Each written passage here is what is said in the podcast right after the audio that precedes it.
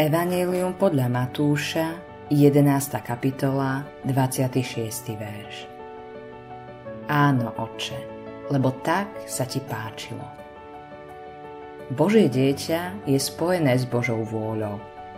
Bol si ňou zachránený a vieš, že jeho vôľa je vždy tá najlepšia. Napriek tomu nie je ľahké podriadiť sa jej. Božia cesta nie je len na slnku a svetle, ale vedie aj do údolia, kde je tma. Keď Boh dáva zdravie, silu a príjemné okolnosti, ľahko sa kráča po jeho ceste. No ťažšie je, keď príde utrpenie, strach a smrť. Napriek tomu existuje len jedna cesta vpred. Za každých okolností by sme mali povedať Áno, oče, lebo tak sa ti páčilo.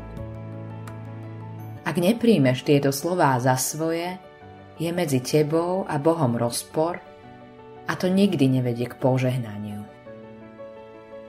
Ježiš nás učí príjmať Božiu vôľu. Božia cesta je tá najlepšia. Či to dokážeme vidieť, alebo nie. Naša cesta nás skôr či neskôr privedie do priepasti. V meradle väčšnosti je ľudský život nesmierne krátky. Prebehne ako vietor. Čo skoro budeme musieť odísť. Stará prirodzenosť sa zaoberá len životom tu na zemi. No Boh má od počiatku do konca na mysli našu väčšnú spásu. Často preceňujeme vlastnú silu a význam. Veľmi málo kresťanov znepokojuje, keď rozmýšľajú, či dosiahnu cieľ. Ale pán nás dokonale pozná. Preto sa stáva, že s nami zaobchádza tvrdo. Nemôže dopustiť, aby sme začali chodiť vlastnými cestami. Zastavuje nás. Niekedy nás vystraší. Vždy nás chce zavolať späť k sebe. Je požehnaním, keď sme schopní vidieť Božiu výchovu ako prejav jeho lásky. Ale z vlastného popudu to nik tak nevidí. Boh nám však dal svoje slovo, ktoré hovorí, že koho miluje pán, toho prísne vychováva a šľaha každého, koho príjma za syna.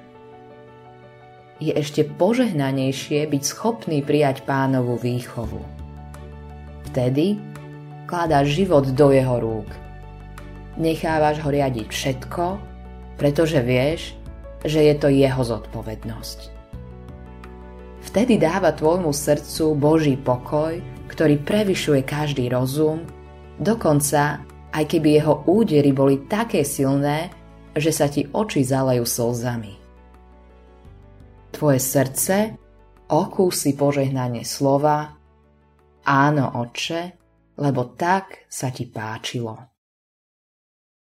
Autorom tohto zamyslenia je Hans Erik Nissen.